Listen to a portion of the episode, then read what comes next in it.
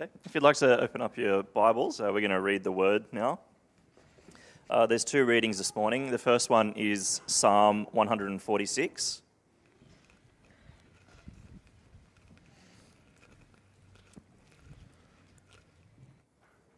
Okay, so Psalm 146. Hallelujah, my soul praise the Lord. I will praise the Lord all my life. I will sing to my God as long as I live. Do not trust in nobles, in man who cannot save. When his breath leaves him, he returns to the ground. On that day, his plans die. Happy is the one whose help is the God of Jacob, whose hope is in, in the Lord his God, the maker of heaven and earth, the sea and everything in them. He remains faithful forever, executing justice for the exploited and giving food to the hungry. The Lord frees prisoners. The Lord opens the eyes of the blind. The Lord raises up those who are oppressed. The Lord loves the righteous. The Lord protects foreigners and helps the fatherless and the widow, but he frustrates the ways of the wicked. The Lord reigns forever. Zion, your God reigns for all generations. Hallelujah. Uh, and the second reading is 1 Peter 4, verses 7 to 11.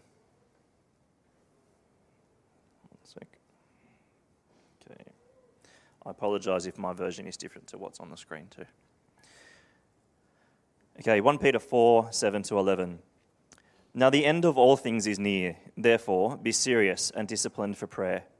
Above all, maintain an intense love for each other, since love covers a multitude of sins. Be hospitable to one another without complaining. Based on the gift uh, each one has received, use it to serve others as good managers of the varied grace of God. If anyone speaks, it should be as one who speaks God's words. If anyone serves, it should be from the strength God provides, so that God may be glorified through Jesus Christ in everything. To him belong the glory and the power forever and ever. Amen.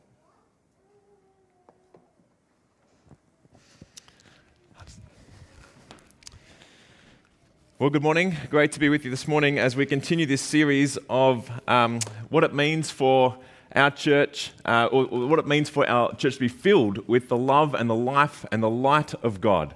Uh, this series is called The Life of the Church, and we've been unpacking the gospel foundations of why we do what we do. Last week, we looked at church as the public household of the spirit filled church, and I summarized that down to what it means for us to be a family on mission. Uh, I announced last week that uh, we were going to start a small uh, launch a small group called the Mission Focus Group that Caleb prayed over this morning. Uh, they met this week, uh, this week gone, and they're going to meet again very shortly. And I'll give you an update after Toonie Kids Week about what that might look like as we journey through the rest of this year to land in Vision Month with a plan to best be an ever growing, diverse church family. I'm really looking forward to that, and I'm looking forward to engaging the whole church in that process as we lean into that, as we practice that, and as we seek more people to come to know Jesus. It's good stuff. I'm really excited about it. This week, I'm looking at another aspect of what it means, in fact, maybe even the most basic aspect of what it means to proclaim Jesus. The most common way, the most basic way throughout all of Scripture for us to proclaim Jesus is actually through our actions. Yes, people need to know about the love of Jesus and hear the gospel. But it seems to me that the most common way through all of the, all of the scriptures is that we might show God's love. That might undergird all that we have to say with our mouths. Now, I've heard it said uh, if our church disappeared overnight, would our community even notice? That's a very provocative way of thinking about what it means for us to be the church. And I'm not talking about our building, like our, our, actual kind of, in fact, it might be a distraction again to think about bricks and mortar at this stage. Would our community notice if we, the people, disappeared, raptured overnight? Uh, it's a provocative way of thinking about what Jesus says. He says, By this, everyone will know that you are my disciples if you love one another. That's what Jesus says in John chapter 13. The Apostle Paul speaks something similar when he writes in Galatians Therefore, as we have the opportunity, let us work for the good of all, especially for those who belong to the household of faith.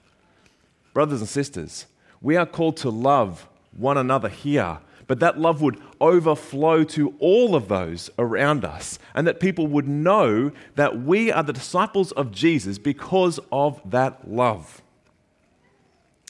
So, this week we're looking at God's love in action. And I'm going to attempt to preach a shorter sermon. Uh, not that we might get off earlier. No, no, no, no. Um, so that I might invite some other voices up on this stage with me to share about what it looks like to ground this love in action. To we might hear from their experiences and their insights. And so I'm going to preach through three points here that God has always had a heart for the helpless, particularly. That we are called to live out the heart of God as we follow Jesus, the great shepherd. That's where I'm tracking through this morning. And part of that is to loop through a bunch of passages to help you see that throughout Scripture, God has been on a constant mission to love, particularly the lost, the brokenhearted, the vulnerable, and we are called into that too. So let's begin. God has always had a heart, especially for the helpless.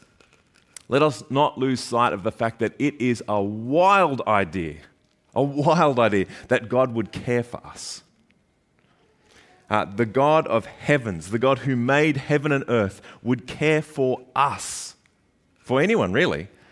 Uh, this was hammered into me when I uh, was in the Hope Explore dinner course uh, last, um, at the beginning of this term. Wow, it felt like a long time ago. But it was after Easter, wasn't it? And uh, I was sitting next to somebody uh, who, who felt like she sort of knew of God and even knew God to an extent. Uh, but, but her version of God was one who sort of just kept everything in balance kind of at a distance, just to make sure that, you know, the, the good and the evil kind of balanced out each other. Uh, and that it was up to us, really, entirely, to kind of be part of that.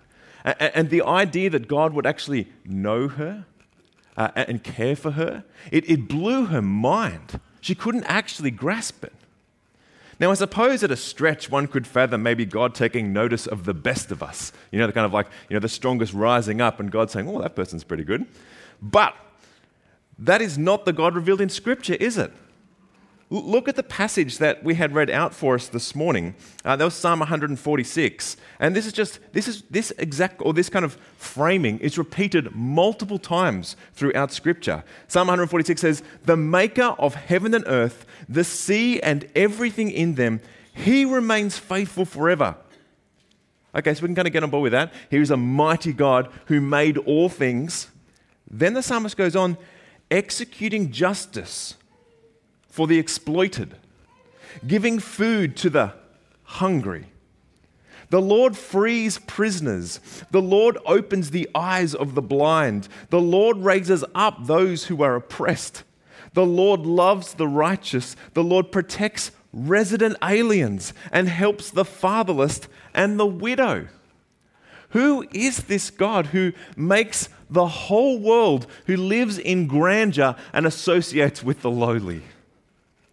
This is the God we worship. The God who cares for the hungry, the oppressed, the foreigner, the fatherless, the widow, the broken. Why would God do that? Because that's who He is. And that's who He's revealed Himself to be a God of love and mercy the God who is so other centered in himself, Father, Son, and Spirit, constantly in a dance of love towards the other that so overflows towards us that he would lift us up. In this passage and in so many passages, we see the heart of God. How does he actually care for the fatherless, for the oppressed, for the vulnerable? Like, I love that his heart is for them, but at one level, as we look to the world, oh, we, there's a lot of work for God to do. How does God do this? Well, as he reveals himself to us, he especially works through us. He calls us to live out his heart. See, in God's mercy, we are saved. Last week we looked at we were dead in our sins. We, we, were, we were not just weak, we were not just stumbling, we were dead. And, God so saw fit for Him to reach out to us in our death, to lift us up and raise us into new life with Christ. And now He calls us to live out his mercy. See, God's people have always been called to live out the heart of God in mercy and love. From the very beginning of scriptures, uh, we read of how God pursues a people in love, how he calls them to himself. On one occasion, one very famous occasion, he, he calls the, the Israelites, he raises up Moses, he gives them the Ten Commandments. And after meeting with Moses on Mount Sinai, uh, in this incredible scene, Moses comes down to find that the people had already rejected God and were worshipping a golden calf instead of him. And he could have smited them in, the spot, in that spot, right, in that very moment. And he was angry with them, very angry. But in his mercy, he rescribed the tablets and continued to speak to them. This is from Deuteronomy 10, after that moment. And now, Israel, what does the Lord your God ask of you? But to fear the Lord your God, to walk in obedience to him, to love him, to serve the Lord your God with all your heart and with all your soul and at one level, you'd kind of expect that of any God, for any God to be able to say, You owe me worship. you need to obey me. But look at how it continues. To the Lord your God belong the heavens, even the highest heavens, the earth and everything in it. Sounds very Psalm 146. Then he continues. What's this God like? He defends the cause of the fatherless and the widow. Again, sounds very like Psalm 146. And loves the foreigner residing among you, giving them food and clothing. And you, that is the Israelites, are to love those who are foreigners, for you yourselves were foreigners in Egypt. Our very actions, the imperatives that God calls us to live out in obedience towards Him, is rooted in our very predicament. For the Israelites, He reminds them that you were foreigners, but in my love for you, I lifted you up. And so now, likewise, you love foreigners. You love like I've loved you. Or how about this from Leviticus? Leviticus 23, often sort of Leviticus is seen as like a really boring set of regulations, and sometimes it is. If you've sort of started reading the Bible from Genesis, you get to Leviticus, it's a bit slower at that point. But 23, chapter 23 says this When you reap the harvest of your land, do not reap to the very edges of your field or gather the gleanings from your harvest. Leave them for the poor and for the foreigner residing among you. I am the Lord your God. Are we seeing a pattern here? I could spend hours, I think, tracing through different passages that say the same thing. We are to love others in the way we care for them, and especially those who are vulnerable, who are downtrodden, who are oppressed. See, the Old Testament people knew that everything they had was a blessing from the Lord, and it was therefore to be shared with those who were needy others who were also made in the image of God. Now, at one level, as I say this, probably some of you are thinking, yeah, we knew that. and I'm glad you knew that. And in some ways, our society kind of knows what it is to be charitable.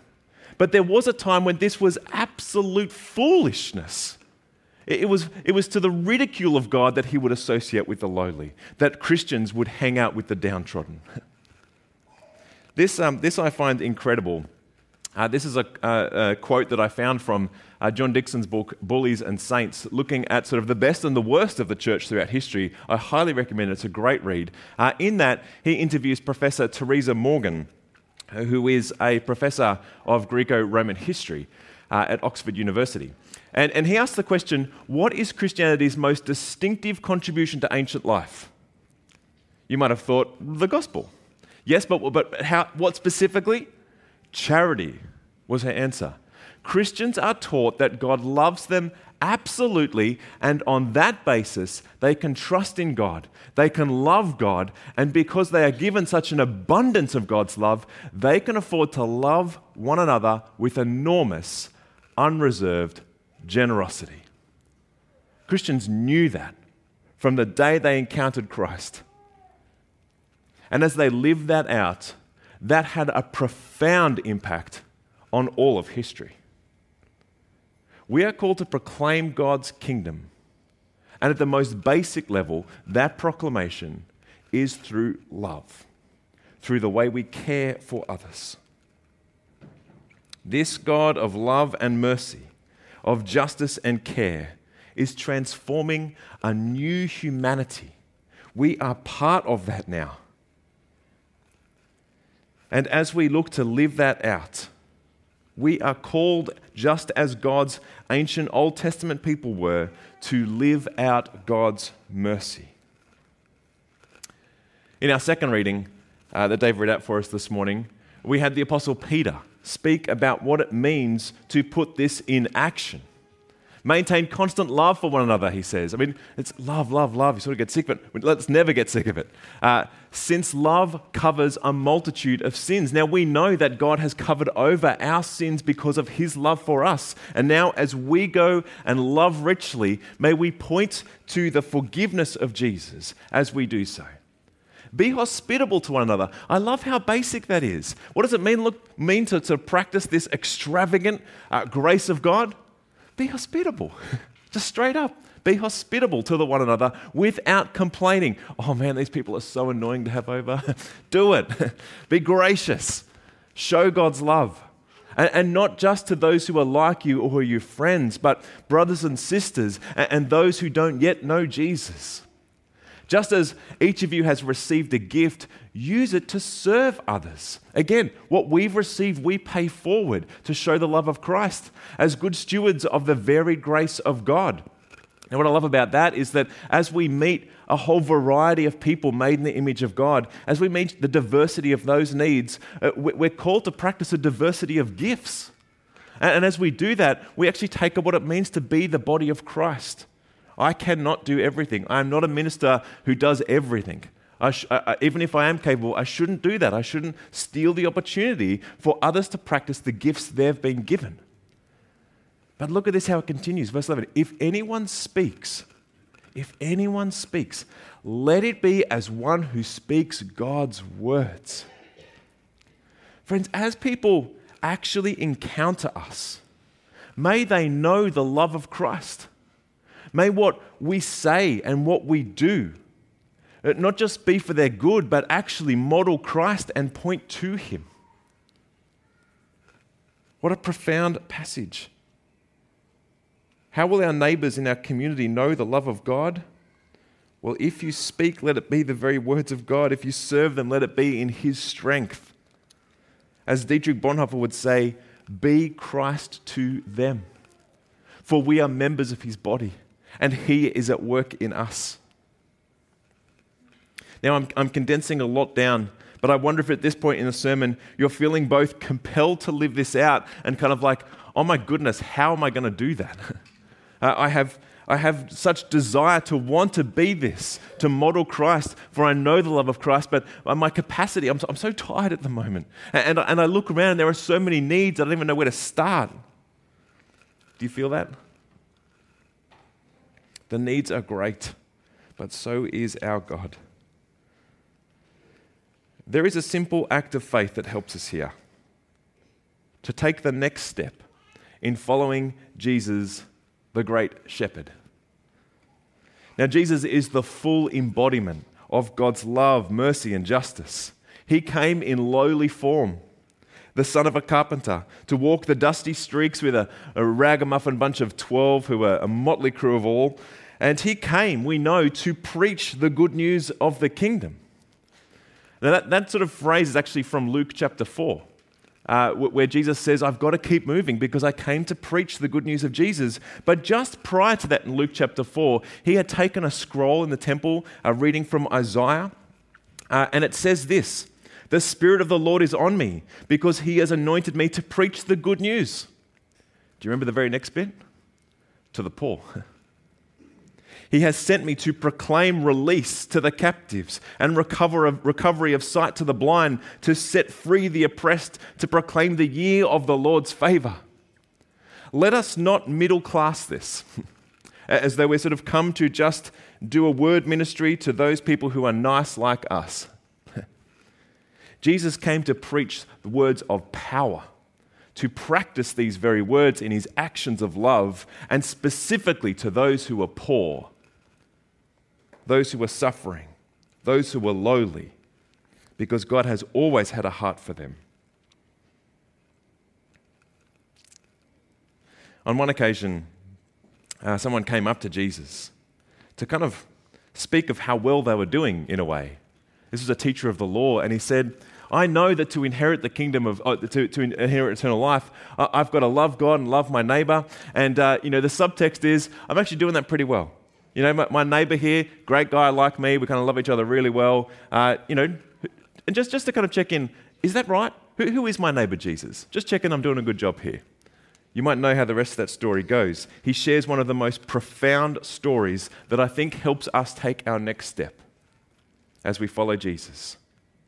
Because Jesus responds with the parable of the Good Samaritan. The story of a man robbed and beaten, left in the ditch. And, and the hero of the story is not a Jew, not a man of religion, but an ethno enemy of the Jewish people a Samaritan, a half blooded defector of the faith from many centuries ago. There was such hatred and division between Jews and Samaritans. And Jesus just drops that bomb in the middle of this Jewish crowd who are asking him, Well, you know, I'm doing okay, aren't I? Jesus says, Well, check this story out. And, and as this Samaritan, at cost to himself, picks the man up from the ditch, puts him on his donkey, takes him to an inn, and pays for his well being. Jesus says, which of these uh, do you think was a neighbor to the man who fell into the hands of the robbers? Was it A, the religious person who walked on by? Or was it the others that were too busy to stop and take notice? Or was it this Samaritan? The expert in the law replied, The one who had mercy on him. And Jesus responds with words that push us into action. He says, Go and do likewise. What does it mean to love your neighbor? To do good to the person before you who is in need. This is going to disrupt your day. This is going to make a mess of our plans uh, for our financial kind of wealth, uh, for, our, for our kind of our scheduling. Uh, God's going to put in front of us people who, who are in need. And we're going to have to, in faith, work out how we might respond to that.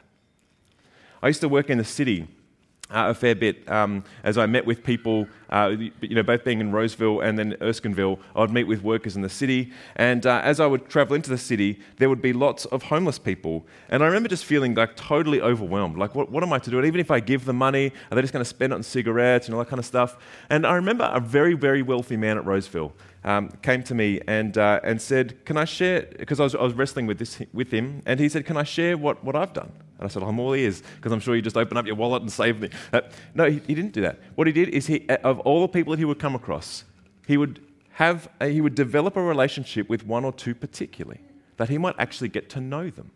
He might get to know their name, their backstory. He might be able to actually put a smile on their face by the way he knew them and loved them. And yes, he would give as part of that uh, often intangibles like, like food and, and whatnot. But I was profoundly challenged by what one thing we could do to invest in the well being of our neighbour because we have known the love of God. Our response to all this is take one step of faith. One more step following in the likeness of our great shepherd, one more step towards our neighbour, that person in need. Now, I'm not going to pretend this is simple. People have complex needs. And I've got this wrong many times as I've sought to come in as the rescuer to kind of, you know, show the love of God and made a real mess of me and other people as I've over practiced this, lost sight of boundaries, wisdom. We also have only so much capacity. Churches have even left the faith by making social action their primary mission. This is complex, it's not simple. And yet, the call to practice this is simple. For God calls us to love others as we have been loved. Now, as we head towards the end of this, and as I invite some people up, Galatians 6 puts it like this, right? Do good to all, but especially the brothers and sisters. I just want to touch briefly on that because we are called to love whoever God puts in our path. But when, when Paul goes on to say, especially the brothers and sisters, it's not in a way that we have a higher priority to just be inward and loving in, in that way. No, no, no. what I can do is I can imagine a bunch of people released into the love of God to practice the love of God. And what might you expect would happen as a bunch of people activated by Christ come together? Well, you would expect that we would have a microcosm of the very kingdom of God. People who, who naturally love whoever is put before them. And when you put a bunch of people like that together, do we not have the privilege of experiencing that love and of practicing that love, and even sent out from such a community to love those around us in need. We get this right sometimes and we get it wrong sometimes. I'm sure we'll hear stories of both today. But, friends, can I encourage us to lean into this faith community so that we might taste and see that the Lord is good among us? Now, one of the best ways we can do this is in, for instance, small groups. Because in small groups, we actually get to know one another. We get to, and because we know one another, we get to actually meet them in their need with the gifts we have been given. Now, not all of us can be in small groups because sometimes our schedules are messy, but if you're not in a small group, or if you're not connected in with a bunch of people who are caring for you spiritually and physically and emotionally, you are missing out. And I'd love to work out ways to not just put a structure over you, but to find ways to connect you that you might experience this and then be released into the community, into the world in need, that we together might show the love of God. Because we are a church that ministers to one another and loves all. This, in this way, my hope is that we would genuinely show the love of God and that people would know us, know us as disciples of Jesus because of our love. Let me pray, and as I do so, I'm going to invite um, a few people to uh, grab a stool and come join me up on stage. Uh, Father, help sow these words into our heart. May we know more and more your love for us, that we might be resourced to love like you, to be able to point people to you as we meet people in their needs. Father, we need help with this. It's complicated, it's messy. And so, Father, fill us with your spirit that we might be your people in your world. Amen.